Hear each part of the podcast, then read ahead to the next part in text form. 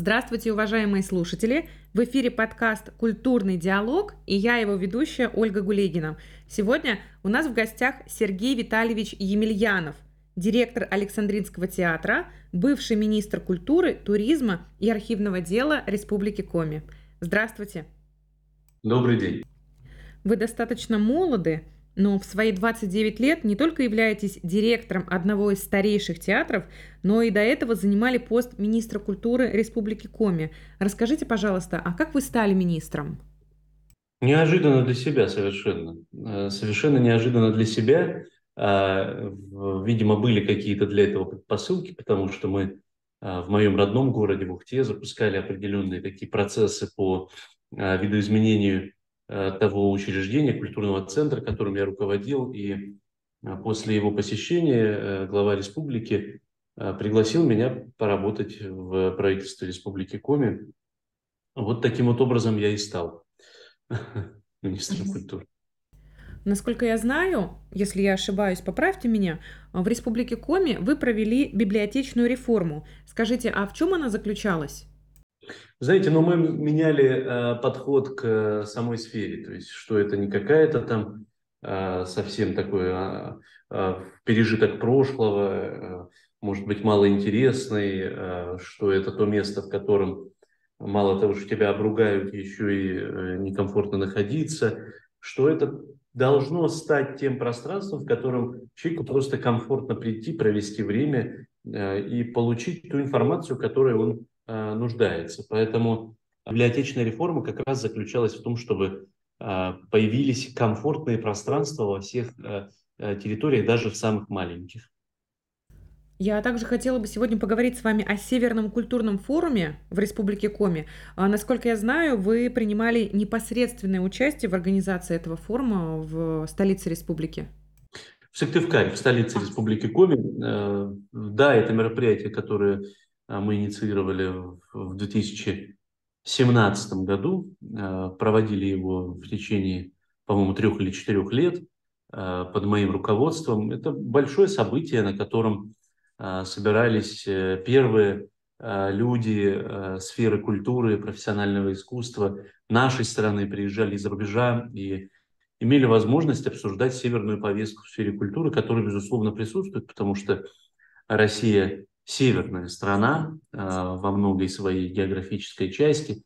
А, и, а, конечно, у северных территорий есть своя специфика, в том числе в культурной составляющей. Поэтому мы старались сделать такую профессиональную площадку, на которой люди из этих территорий имели бы возможность такие вещи обсуждать.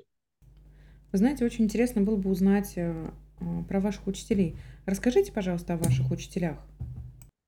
Ну, учителя. Учителя, знаете, как у буддистов. У буддистов принято считать и думать, что каждый человек, встретившийся на пути, это э, учитель. Но мы не буддисты, но вот эта идеология, она мне очень близка, потому что, э, конечно, очень многие люди, которые встречаются на моем жизненном пути, они что-то привносят в мое мировоззрение, в мое мироощущение, поэтому таких людей масса.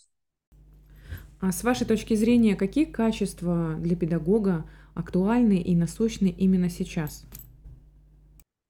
Ну, вообще для любого человека э, важна искренность взглядов. А, а, сегодня вообще э, в период такой турбулентности мировой э, очень важно, чтобы человек был искренним в своих эмоциях, в своих чувствах, потому что этой неискренности сейчас очень много вокруг.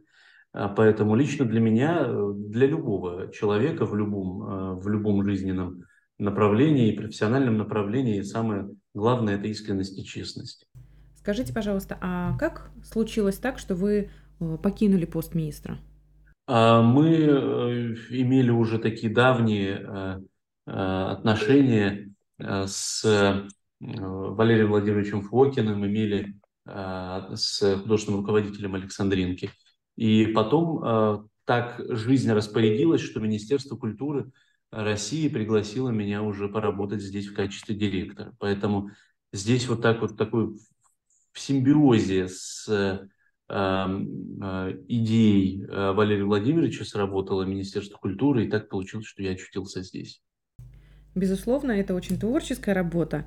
Скажите, а как вы можете охарактеризовать свои первые дни в Александринском театре? Помните свои первые эмоции? Ну, всегда у человека первые эмоции, когда а, случается что-то новое, тем более в таком большом формате, это э, жизненный перелом такой, это новая, новая ступенька, новый период. Всегда у человека есть а, совершенно разный перечень эмоций, и минусов, плюс, поэтому я просто, во-первых, был очень физически нагружен, поэтому мало что успевал мысленно переваривать. Эмоции были приятные, потому что это правильно делать какие-то изменения, не засиживаться на одном посту, потому что министр – это высокая позиция, и в какой-то момент может приходить какая-то замыленность взглядов, поэтому а, я и сам понимал, что отработав полный срок своих полномочий, перейдя уже на новый срок полномочий, я должен прийти к каким-то изменениям, потому что это нормально. Должны, должна быть ротация, должны быть изменения. А эмоции были самые приятные, самые интересные, любопытство, а, что-то новое. Но физическая нагрузка не позволяла все это в полной мере испытать. А вот с вашей точки зрения, что самое сложное и самое интересное в вашей работе? Ну, всегда самое и, и самое сложное, и самое интересное – это общение с людьми. Э, знаете, э, есть гораздо более сложные физические эм, направления профессиональной службы, но гораздо более э, легкие эмоционально, потому что всегда самый большой пласт эм, такой самый большой пласт, который отнимает у тебя наибольшее количество моральных сил, это, конечно же, общение. Но это же общение тебе добавляет и а, какой-то энергии жизни, добавляет тебе а, какого-то желания делать что-то дальше, э, двигаться вперед. Поэтому это и самое сложное, и самое интересное.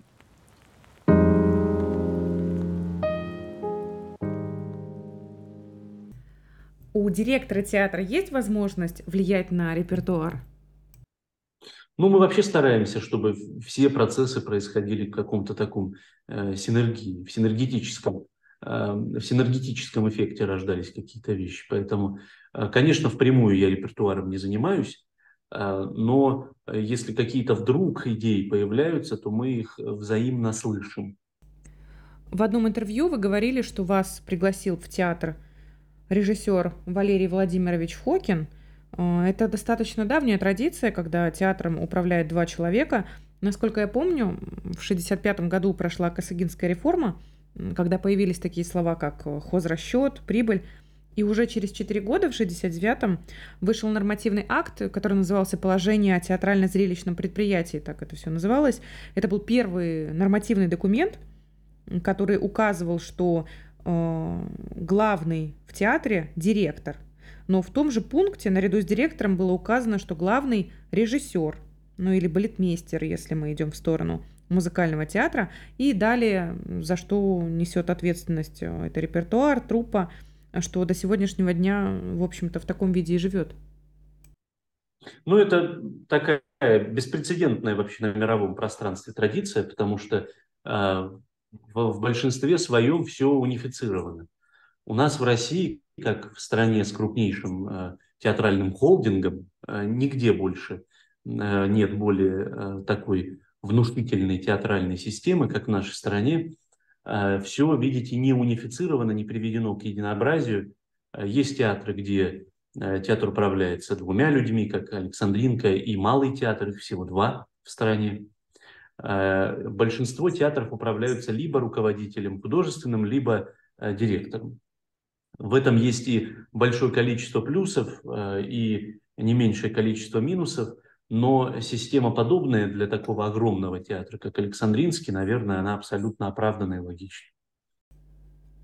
То есть с поста министра вас пригласили э, в театр, я правильно понимаю? Именно так. А, вы знаете, я вот вспомнила сейчас э, отца русского театра Федора Волкова. У него была ну, в чем-то похожая история. Он прославился на всю страну, и тогда императрица Елизавета Петровна пригласила его в Петербург. И, собственно говоря, был построен первый театр. Построен на профессиональную службу в Петербург, потому что в Ярославле это была не профессиональная театральная служба, а здесь уже была профессиональная театральная служба, потому что история русского театра профессионального, как э, единицы такой уже не любительской, не э, шутов, да. а уже профессиональных артистов, начинается в 1756 году как раз с Александринки. Да, я не случайно об этом вспомнила, потому что ярославцы прибыли ко двору императрицы, и через какое-то время уже официально был учрежден русский театр, который положил начало созданию императорских театров России. Э, я недавно заходила на сайт Александринки и обнаружила, что вы ведете очень богатую выставочно-просветительскую деятельность. Вот расскажите, пожалуйста, об этих проектах. Ну, вы знаете, Национальный театр России, статус такой нам присвоен э, э, в 2019 году, единственный э, национальный театр в нашей стране в таком, в, обще, в общестрановом, в общефедеральном понимании слова «национальный». Э, он, наверное, призван еще и к тому, чтобы заниматься национальной повесткой по всей стране. Поэтому мы, опять же, национальный в общестрановом понимании, федеральный. Э, мы э, не ограничиваемся Э, тем, что э, делаем внутри театра, а еще занимаемся вопросами просвещения театрального в других уголках нашей страны. Речь Поэтому... идет, наверное, о, простите, речь, наверное, идет о национальной театральной школе, я правильно понимаю? Да, сначала родилась Ассоциация национальных театров, вот в данном случае национальных театров уже в понимании национальной культуры каждого народа, который населяет нашу страну. А, и за ним уже последовала по инициативе этих же национальных театров а, инициатива, связанная с Национальной театральной школой. А, этот проект, который живет уже второй год, охватывает большое количество выпускников этого проекта уже занимается и актерским мастерством, и театральным менеджментом, и драматургией, и технической частью в театре. То есть это такая школа, которая занимается Э, всеми э, направлениями, ветвями жизни современного театра. Все, что важно внутри театра сегодня, все эти сферы старается Национальная театральная школа объять. Но она выходит из-за пределы России, проходит уже и в странах СНГ, и в Республике Сербской происходило в начале года. Поэтому это такой проект очень живой, подвижный, который развивается все время все больше и больше. Наверное, в Сербии в рамках э, Дней Александринского театра.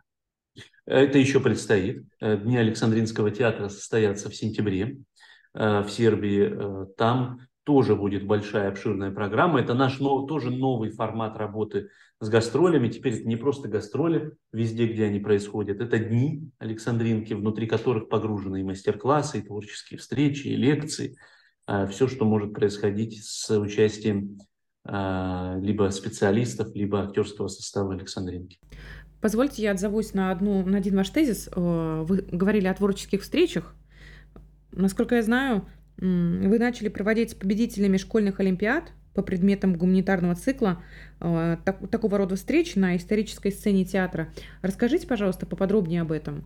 Ну, вы знаете, мы э, все время находимся в поисках, как живой театр. Мы ищем нового зрителя, э, мы ищем нового, думающего, интересующегося зрителя, Э, который может заключаться и в тех людях, которые сегодня участвуют в Олимпиадах, побеждают в них.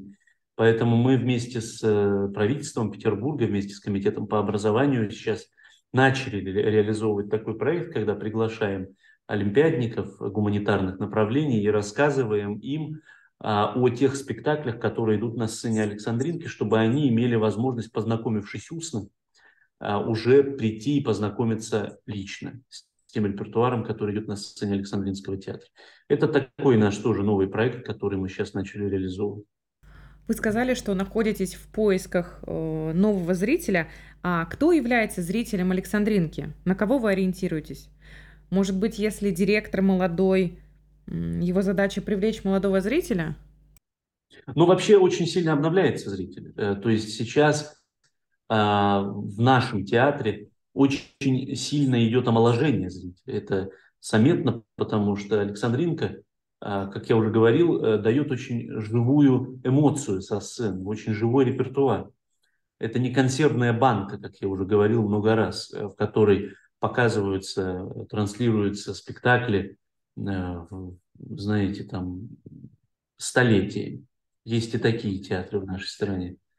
А, это очень живой организм, который реагирует как на какие-то социальные изменения, на какие-то события. Поэтому а, Александринка старается говорить понятным языком со сцены, со зрителем. Поэтому и молодежь э, тянется, и мы, конечно, рассчитываем на того зрителя, который как театральный, так и впервые знакомится с театром.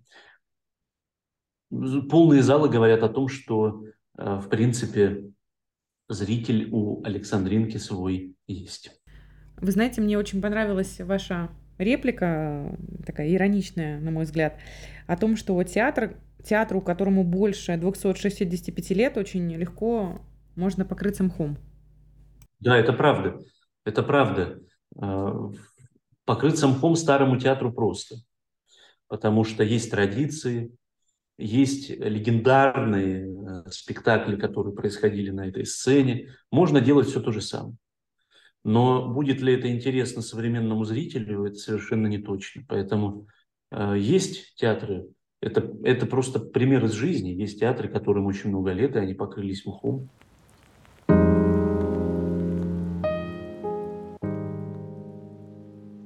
Скажите, а ваш театр участвует в программе «Пушкинская карта»?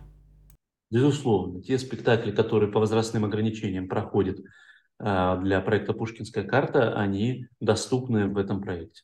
Ну, это такой президентский проект, который а, а, дает возможность школьникам и студентам младших курсов приобщиться к профессиональному искусству, будь то галереи, будь то музеи, будь то театры, э, за счет государства. Скажите, а директор театра посещает спектакли своего театра? Как часто? Всегда. Все новые спектакли это обязательно, а, а спектакли, которые уже были на момент моего прихода, я постарался посмотреть в полном объеме.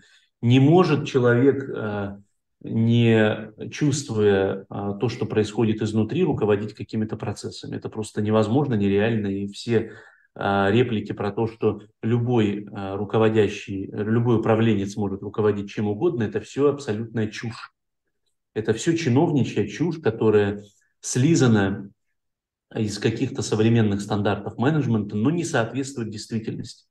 Человек нечувствительный к той или иной сфере не может ей руководить. Да, в одном интервью вы рассказали, что на посту министра объездили всю республику Коми, чтобы понимать происходящее, и очень многие были удивлены, увидев в дверях министра культуры в разных э, отдаленных северных уголках, маленьких поселочках. Да, это правда.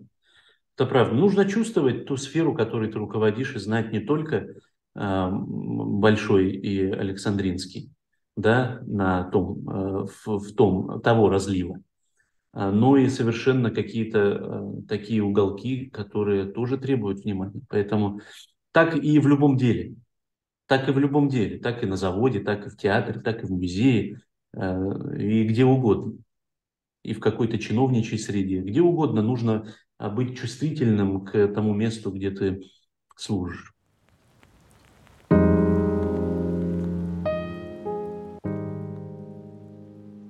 Я понимаю, что у вас очень широкий круг обязанностей. А скажите, а бывает ли профессиональное выгорание или чувство паники, которое связано с многозадачностью должности? Ну, паники нет, потому что я северный человек, знаете, такой немножко отмороженный. Поэтому Э, в этом смысле э, эмоциональность, она э, руководителю не к лицу вообще, она всегда излишняя, эмоциональность. Нужно принимать решения холодной головой, иногда дать возможность какой-то проблеме или какому-то решению немножечко побыть где-то рядом с тобой до того, как ты его примешь. Поэтому нет, паники, конечно, это табу абсолютно. Я и коллегам всегда это говорю, что не нужно ничего делать с горяча. А какие-то э, моменты психологического свойства, ну это свойственно всем людям. Э, если есть какой-то успех, то ты испытываешь одни чувства, если есть какая-то проблема, ты испытываешь другие чувства, поэтому это нормально, это жизнь. Да, вот э, говоря о многозадачности, я понимаю, что у вас широкий спектр обязанностей, и при этом вы добились больших успехов на посту директора Александринского театра, но в своих интервью вы достаточно сдержанно рассказываете о своих успехах. Говоря о сдержанности, мне приходят на ум слова Джерома Селлинджера, когда человек делает что-то хорошо, он начинает показывать, что это хорошо, а это уже нехорошо. Или это не получается на самом да. деле. Потому что очень э, любят же тоже многие деятели э, маскировать свои какие-то неудачи за какими-то бравурными заявлениями. Поэтому, ну, то, что происходит хорошее, это и так все знают. Поэтому про это кричать, наверное, нет никакого смысла. И завершая наше интервью, я хотела бы услышать ваше мнение. Министерство просвещения запустило проект по созданию школьных театров, чтобы в каждой российской школе появился свой театр. А, как вы относитесь к подобной инициативе? Это очень хорошая инициатива, э, очень хорошая инициатива, которая идеологически в своем, э, при своем рождении имеет очень хорошую, э, хорошую логику. А теперь очень важно эту инициативу контролировать, чтобы она не превратилась просто в чиновничью профанацию, а, как много чего у нас происходит. Сначала ты закладываешь, я, я сам это знаю, ты закладываешь в своей голове э, в руководителя какую-то хорошую, благую инициативу, а потом получается испорченный телефон, пока это докатится до места, это уже исполняется просто для галочки. Поэтому здесь э, самое главное, чтобы эта э, вещь, это, этот проект, чтобы он работал по своему изначальному предназначению, чтобы это не скатилось в то, что все будут из-под палки ходить там по Э, театром, э, как это было в нашем детстве. И я не могу сказать, что это очень хорошо. Я не могу сказать, что это воспитало во мне любовь какую-то тогда к театру, когда меня, э, когда нас в наших школах всегда так было. Водили силком куда-то на концерты, там, в театры, в музеи, смотреть на сушеных лис. Это не воспитывает никакой любви. Эм, это скорее воспитывает отторжение. Поэтому э, в этом смысле, вот вы спрашивали про Пушкинскую карту, ее демократичность мне нравится. То есть ребенок сам выбирает, на что он пойдет. Ребенок сам выбирает, на что он потратит деньги, что ему нравится, что ему не нравится и так далее. Поэтому самая идея Пушкин, э, школьного театра очень хороша. Самое главное, чтобы она э, сохранила свою идеологию до э, стадии воплощения в жизнь. Я согласна с вами, это очень важный момент, потому что зачастую происходит, как в известной цитате, «гладко было на бумаге, да забыли про враги». Да-да-да, так и есть. Большое спасибо, что вы нашли время рассказать о проектах, которые реализует Александринский театр. А, мне кажется, что сегодня нам удалось кратко осветить вашу обширную деятельность. А, есть такой термин «самоактуализация». По мнению Маслоу, это а, стремление раскрыть свою сущность в ее максимальном проявлении, то есть развить, вот, по Платону познать самого себя. И вот, на мой взгляд, а, вам это удается, и на каждой своей должности вы стремитесь к самосовершенствованию и воплощаете в жизнь свой потенциал. Благодарю вас за то, что вы нашли время со мной побеседовать, и я очень надеюсь, что это не последняя наша беседа. Спасибо. Всего вам доброго. Возвращайтесь домой.